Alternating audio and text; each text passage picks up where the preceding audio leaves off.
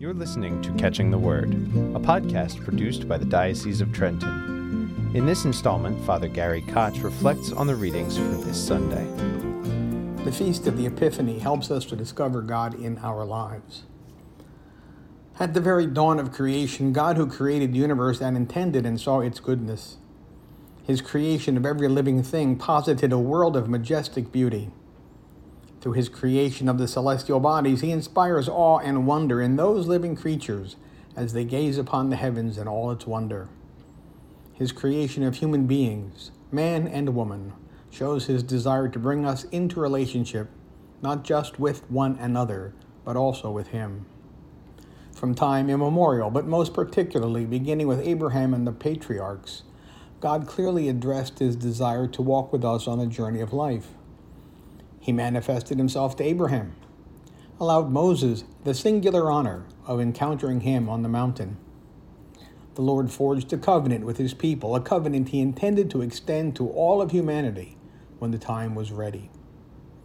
Speaking through the prophets and the history of the Jewish people, God maintained that covenant even through periods of their rejection of his promises.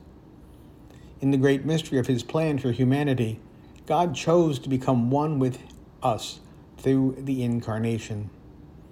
We celebrated this incarnation at Christmas, and now we draw our attention to what this incarnation means for us. God is made present in the humble infant, Jesus of Nazareth. This means that the infinite becomes finite and that God chooses to subject himself to the rule of the nature he created. He does so to effect our salvation and to bring us His healing and His peace. The Lord's glory radiates from all of creation, every object in nature, every creature that lives. In each person, we see the image and likeness of God. While the Epiphany marks a specific time in history, the effect of that moment is eternal. We are celebrating not a past event, but the ongoing reality that God is present with us. As part of the spiritual exercises of St. Ignatius of Loyola, there is a daily examen.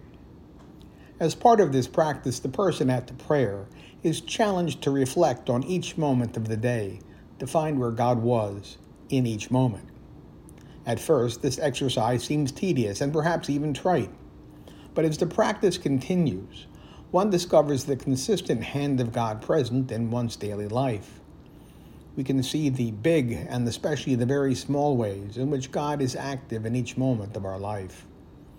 The Epiphany is a reminder to us of that precious gift. God chooses to be present in our lives. He has a plan not just for the universe, not just for all of humanity, but for each person. This is easier for us, relatively comfortable in living our lives with a sense of abandon, to understand but it should call us to wonder what it means for those who suffer from the most extreme lack of resources in our world. The horrors of war, poverty, natural and human caused disasters offers us a challenge here. Just as the problem of evil is always an argument against the existence of God, or at least of a loving God. We might well expect that God, who identifies with the poor, uses the poor to call us to action and to act on what we know that God is present with each one of us, and we are to be agents of God's mercy in the world.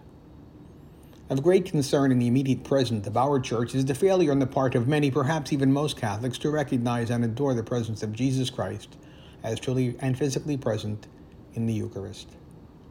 In no other way is the presence of Christ more clear, standing as an expression of his great love for us. As we ignore God present in our lives, failing to see Jesus present in the Eucharist becomes an almost natural consequence. Jesus offers us himself as the food for the journey and a sign of the hope and promise of eternal life. While this is itself a tremendous and indeed unimaginable gift, it is one that we are generally inclined to overlook. We look for God not in the ordinariness of our daily lives and experiences, but all too often in the extraordinary. We seek the miracle, the majestic act of God, we have been fed the Hollywood image of God for so long that we are inclined to forget that Jesus Christ was, by all appearances, a normal human baby. Everything we can relate to. Instead, as we seek God only in the extraordinary, we miss the myriad of ways He is manifest in our lives each and every day.